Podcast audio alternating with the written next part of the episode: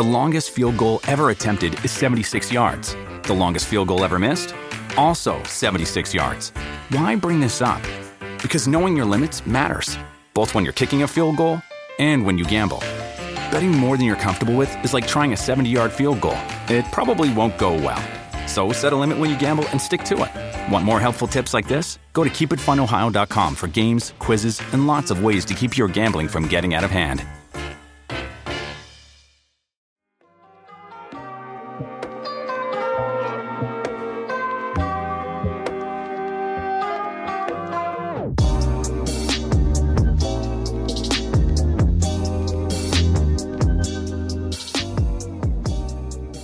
Alrighty, everyone. Welcome to the Barca Blaugranes podcast. My name is Josh. I am joined by Nick. Nick has been doing some work for the site, writing some great pieces, and uh, we wanted to have him on to talk about that and a little bit more. So, Nick, how are we doing? Hey, I'm doing great. It's great to be here and to write for the site and be a part of the community. Yeah. So, um, just before we get into uh, some of the more interesting topics of conversation, I did want to start off uh, talking about Lionel Messi because I'm a bit bored of talking about it. Um, since we last recorded a podcast, of course, Messi decided announced whatever he is staying. Um, this is mostly due to the fact that uh, they're not letting him leave, uh, so he doesn't really have a choice. Um, how do you kind of foresee this decision, or I don't even know if it's so much a decision because he was kind of forced into it, which might make things a little more complicated. But how do you kind of see this uh, this Messi thing looming over Barcelona's season? Well, it's going to be interesting as the season goes along. I think the biggest question is um, you know, how does the team do? Are they winning games? Are they competitive in La Liga? Are they competitive in the Champions League? And if that happens, you know, I could see, I think because expectations are low in a way that benefits Messi and the entire team. Um, so if they're doing well, I could see Messi saying, okay, well, this actually is a project. And if it's a project, then this is something I can be a part of for years to come. Um, if the team's not doing too well, and if they're not buying into Koeman's program, then it gets more interesting. And then the question becomes is Messi going to do his final year? Is he going to start looking at other teams? Does it become a distraction? But it really just depends on, you know, how things go. Are they meeting expectations or not? Yeah, and it's too early to tell, obviously, but um, the reports coming out about kind of Koeman's training regimen and how uh, militaristic, I guess, his training is in comparison to previous managers. Um, and I, I don't know if that lends itself or hurts the Messi staying opportunity. Um, I, I think it probably helps the Barcelona team overall. Um, but it, it's tough for me to see Messi completely buying into um, a complete. a rebuild at Barcelona looks different than a rebuild at basically every other club in the world. Um, like they're not they're not resetting and they're not going to be crap while they're rebuilding. Like I think the difference between Barcelona and every other club in the world is that a rebuild still looks like competing for a Champions League title. And so, right. uh, do you think? Do you, how do you view Koeman's impact over Messi? Because I think um, there were some reports that I don't think were true, kind of talking about how Koeman was like putting his foot down with Messi and all that stuff. I, I don't really buy into that. But how do you how do you foresee Koeman's sort of militaristic training regimen and all that stuff playing into Messi's Messi's um, Messi's year at the club? I think winning cures everything. I think more than ever because Messi has a few good years left. I mean, uh, like elite years left, and he's going to want to go out on top for his own legacy. Winning is going to be huge. Um, I mean, do you remember the era with Luis Enrique the same that I do? That Messi and Luis Enrique, you know, they weren't like perfect, a perfect mesh because he was also somebody who, you know, he wasn't afraid if you weren't his friends he was a coach who was going to, you know, just coach the right way and be strong and require discipline and putting the team above the players. Um, and I think in a way that's kind of when Messi flexed a little bit and was like, well, I'm Messi. So if I don't like it, I can speak up. And even though Luis Enrique was a very successful coach, um, we can have somebody else in here and let's get the weak personalities. Players can run the show. So I think with Koeman, ultimately, it's going to benefit the team because they just need a figure like that right now. Uh, one thing that's interesting is, you know, Barcelona has been very successful in La Liga. They have not been very successful in the Champions League. And the question becomes, what does it take to be a strong team in a tournament format where you can get knocked out in one game? And one thing that I'm interested in looking at, and I think might be true, is that's when a coach like Koeman could be really beneficial. You know, getting you ready and disciplined and not distracted when the Champions League comes around. Because you don't have to be the best team in the world in any given year to do well in the Champions League. And I think that is one area where if we go far and we look strong, once again exceeding expectations, um, that could be huge for I think Messi feeling really encouraged uh, to continue. And the other thing is there's just no guarantee that Koeman continues. If it, the worst case scenario is you get a new president next spring, um, things aren't looking great. Maybe he has some input there, and you can go in a new direction. Because this is a rebuild year, I think there's a lot of options on the table.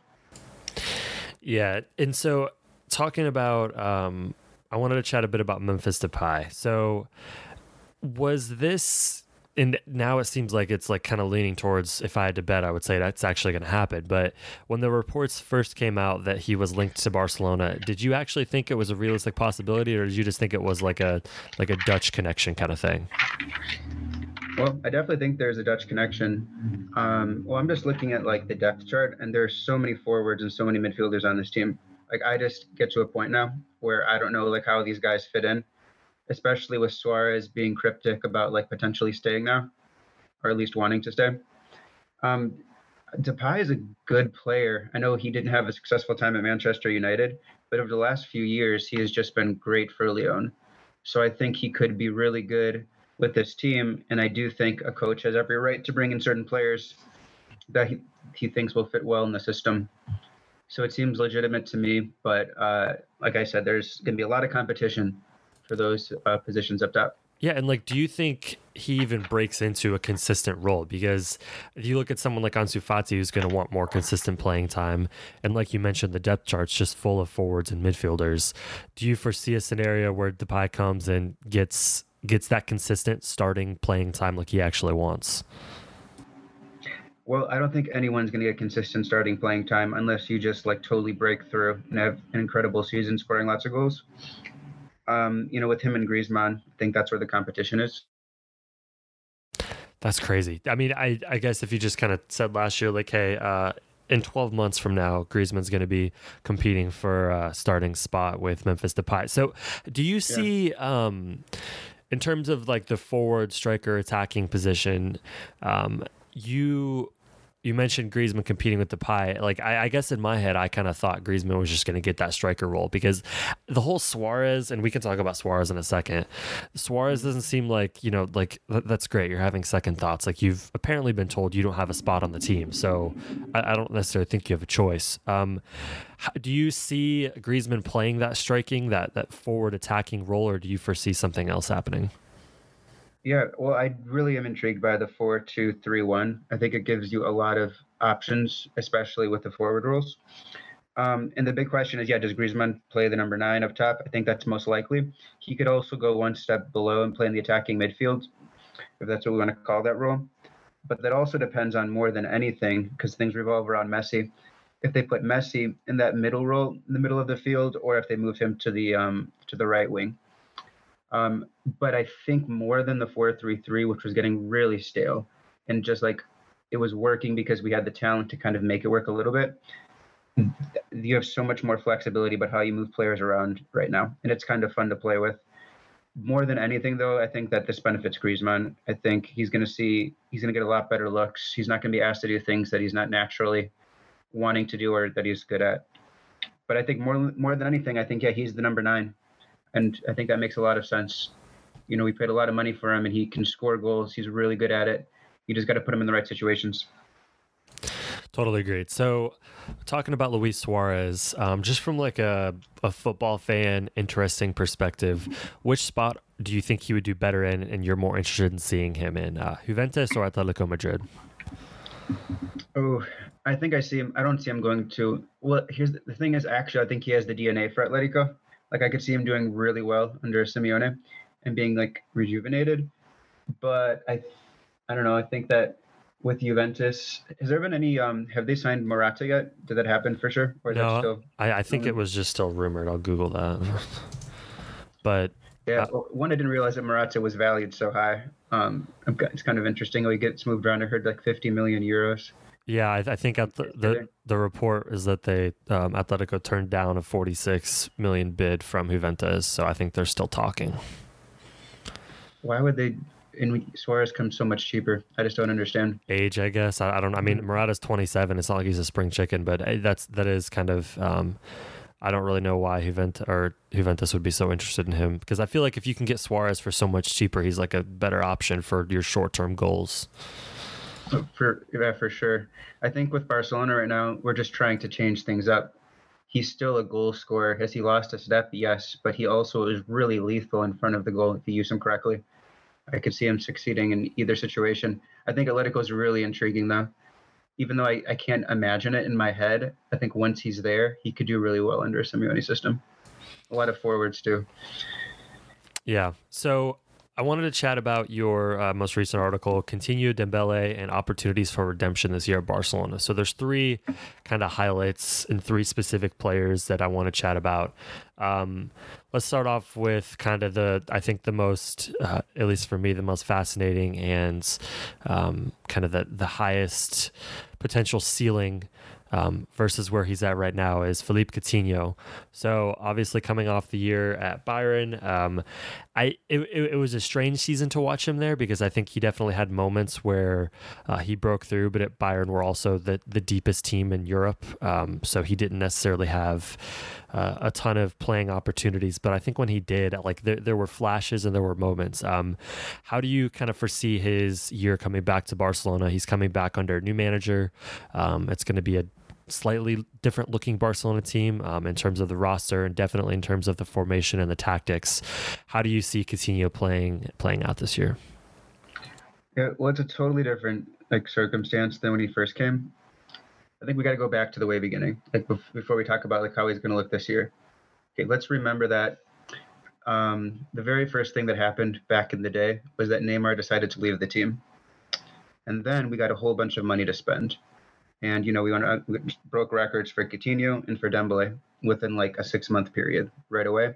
At the same exact time, we got Ernesto Valverde as the coach, and he didn't ask for either one of these two players. We just like gave them to him. So the expectations were we had two guys coming in who were going to replace a superstar, one of the best players in the entire world, and expectations were crazy high. Right now, two years later, we're kind of in crisis mode, and no one's expecting Coutinho to be like to be given the starting spot, and then once he has the starting spot, to just score tons of goals and shine. Going into this season, we know there's a lot of competition. We know he did, you know, well in moments for Bayern, but they didn't need him as like their primary scorer. At this point, we spend a lot of money, and it's great just to have him back so we can recoup some of that investment since we can't sell him on the market. So he doesn't have to be like the superstar on the team, like the one, two, or three, like best option. He needs to come in and he needs to make an impact. And I think the formation change and the tactical change is going to benefit him a lot. Also, you just look at him right now and he seems so much happier. Like he needed that year away from the team and all like the toxic culture around him with the fans kind of turning on him and you know being away and coming back in with the expectations what they are right now. I think that's a better environment. Um, and I think there's a couple different places in this formation where he can play as well and where he can contribute. But at this point, I think it's just a positive thing to have him back. And I think people are we're gonna be happy with what we get from him because he doesn't have to like be the superstar. He can just be a, a good player on a good team where everyone is expected to be better and to be good and to get some team results, not be so focused on the individuals. Yeah, like the expectations for him at this point are so low. Like, if any expectation, like I think most people are probably going to kind of forget he's back just because of the Messi stuff. Um, as Suarez leaving, like if anyone's going to be under the microscope still, it's like Griezmann, um, just because he's the more recent uh, big figure signing. Uh, so Coutinho is definitely someone. Like I guess in that if it is like a four two three one, do you see him sliding in on that left wing, kind of left midfield spot? Yeah, I think that's ideal. Um, I think he'll also play in the middle a little bit. If you want to get the best out of him, I think you play him on the left. But then the big question is, well, Dembele, you have um, Ansu. I think here's the thing that I think is most important. I think Ansu needs to be the primary the primary starter. I think he's earned it. And when you're going into a rebuild year, I think it's fun for the fans and it's good for the future to give the young people a chance, the young players a chance. So I think Ansu is going to get some playing time there. I think Coutinho can slip into the middle. I think they can be interchangeable. One comes on as a sub for the other. They kind of contri- contribute different things. Coutinho really does like to play wide and cut in. Ansu, I haven't quite figured out completely exactly the way he likes to play. He seems a little bit flexible. Um, but I think if you're going to get the best out of Coutinho, it's in that left wing spot. And uh, you throw in, um, you know, Memphis Depay, assuming he comes. So, I I think there's there's an opportunity here, um, like you said, with the formation change, with the um, the the large number of attacking midfielders um, that Barcelona are going to have there, there, there's an opportunity for Koeman if he's able to figure out some sort of combination where Barcelona are this like Swiss Army knife of um, attacking options where you can find the players that play the best together and interchange them all, and you're not relying on um, you know Suarez playing you know 90 minutes and Messi playing 90 minutes. And if you're able to get away from that, like let's hope Messi bails us out in the 90th minute, and you're able to play the sort mm-hmm. of um, interchanging style of play that Barcelona can hopefully play with this this massive amount of talent they have, um, then I think you could see like I, I, think that's like that's the optimistic view for this season is that you see that Swiss Army knife of midfielders, like you said, a Coutinho for Fati substitution where like you're scared of both of them because they can do different things and they match up with Messi in different ways. Um, talking about Antoine Griezmann, so another guy who had a very strange first season at Barcelona, just because obviously um, the the shortened season window due to the pandemic and then coming back. Um, I think right before play got suspended due to COVID 19, he had gone under, like, for me, he was like, it was kind of up and down. Like, I was very high on his, his time. And then he had like a couple crap games, um, concluding with the, the, with the El Clasico, was just a, a dumpster fire. Um, and then the season got suspended. Um, and then he came back, and it was just kind of the whole team was just kind of a bleh and so it was really hard to evaluate him. Um, so I think this is definitely a reset year for him. I think if Suarez goes, I think this could be an incredible year for Griezmann. Um, I, I, guess outside of Suarez, how do you foresee Griezmann's role in this new Barcelona team? Yeah, I think he's going to be given a chance to really shine. He's going to get a lot of minutes, especially up front. Uh, he made a point, and I think this is true, that you know, especially for a forward, who's expected to finish, and if he truly is going to be that number nine forward up top, the striker, sometimes it does take a little bit of time to get chemistry with the players on your team, the ones who are going to set you up. And you said with Mbappe it took time. So with Messi, it takes a little bit of time too, until you're really clicking on a high level. But like you said, it's not to say he didn't have good moments last year and he didn't score goals because he did.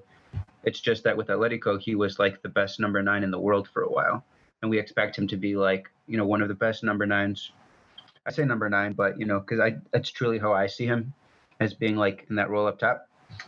Um, and if that's true, and if the entire team is playing better, and it's not just let's rely on Messi at the end of the game to score a goal, have some magic, and bail us out, and everyone is being utilized, the Swiss Army knife metaphor that you said, then he's going to benefit from that too because they're going to have better combination plays from every part of the field, and when you build up and you finally get into the box, he's going to be right there. He's going to be able to score lots of goals. And so, finally, talking about Ousmane Dembele, um, the injury-prone superstar that I think still has a chance to uh, be a very impactful player on Barcelona. I don't think he's going to be the. I mean, he was he was unfairly billed as like the Neymar replacement, like you said. Him and Coutinho were both grabbed right after the influx of Neymar money. Um, they were both thrown into a situation with Valverde where they didn't really fit his style and what he wanted to do necessarily. I think Dembele fitted a little bit more, but just was hurt all the time. Um, if he comes in with the expectations, which I think now the expectations are fairly set that he can be a role player, um, what do you expect from Dembele this year? Yeah, if he's healthy, I think he could honestly be. I've always said I think he could be one of the big, one of the best players on the team and the one to really build around for the future if he's healthy, because he's so dynamic. We talk about like, you know, Barcelona for so long was we're just the technical team. We need players who can come in and are more technical than anyone else in the entire world, and they can pass the ball around, possess, and that's that's really important to have. And he's not the most technical player, but he's the guy who is going to be able to make an impact and break down defenses. So one thing that's interesting about this new formation is if you see the way that the Bayern uses it, their fullbacks are so much a part of the attack, and they're getting up the wing and they're like providing a lot there. I have yet to really like see Semedo as that kind of player. I've heard that you know we don't want to use Sergio Roberto as a fullback anymore. I think Koeman said that like he should be playing in the midfield because that's his natural position. But right now, I don't know. I think we might see Sergio Roberto as a fullback because we don't have a lot of options. And then with Jordi Alba, like what can he contribute offensively down the flank as well? If the if the fullbacks can't get involved there, then it's going to fall on someone like Dembele to stretch teams and to keep them honest and to use his pace, because I don't see anyone else on the team that really has that ability. And but it's all about you know him being healthy. And I heard that the new training staff is great too. That they're looking at him in a different way, looking at his body, how to keep him healthy, how to keep him right, um, in ways that he didn't get the same attention with previous staffs who were there the last few years. Yeah, and that could be incredibly encouraging. Like you said, the health is the most frustrating thing with him, and obviously it's frustrating for him. But, but it's not frustrating like in the same way that you get frustrated when someone's acting like a baby. It's frustrating because, like he, um, I the the one Barcelona game I've able to I was able to see in person was a preseason match against Napoli last year in Miami, and like he was the one guy that just exploded off. And I, everyone says that when you see him in person, it's like it's jarring how much faster he is than everyone, and his acceleration and his pace. Um, and so it's just he's just someone that you continue to hope he can stay healthy because like the potential he has is just you want to see it realized. Um, yeah, and also just to add on to that, he um sometimes you would look at that and you'd feel like he was just doing this on his own accord, not because it was tactical, just because he was fast. But it almost seemed like some of his teammates didn't quite know how to adapt to him being there.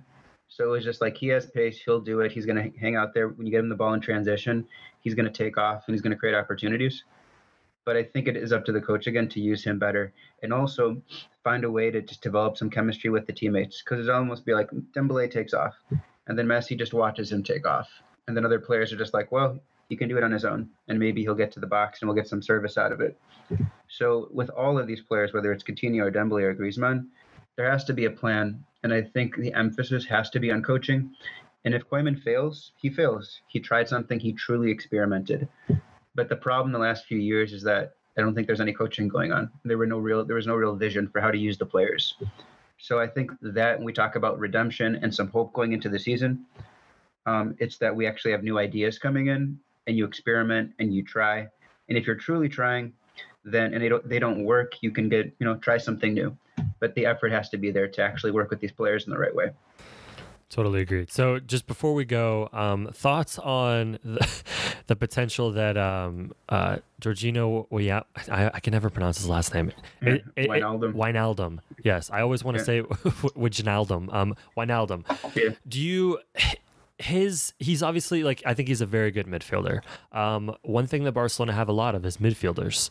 Um, I, I think you know, assuming Vidal leaves and obviously Rakitic has left, uh, there's going to be a little more space. Is he someone who you can see sliding in well at Barcelona, or is this just another thing where, like Depay, like he's a good player, but there's just like he's he's Koeman's guy, and so that's why he's being linked. Yeah, that's that is the risk with Depay and with Wijnaldum what if Koeman isn't the coach a year from now and there's a new coach and now you have a new coach who's kind of I don't know what the contract situation is going to be, but stuck with players that they didn't necessarily want. Um, I think the best case scenario for Wijnaldum is he turns into another Rakitic, someone who is super reliable. Like you can always depend on him. You kind of forget he's even there because he's just doing his job over the years. And then five years go by and you're like, wow, that guy was an excellent Barca player over those five years with Liverpool, who I love watching, to me, like the last three years or so, if you wanted to watch fun, good soccer, that was the team to watch. I was never like Wijnaldum. That's why I'm showing up to watch this game. But he scores goals when you like least expect him to. He's just like always in the right place at the right time. I'm pretty sure that when Liverpool beat us in the Champions League, he got a few of those, or at least one of them in the big moments.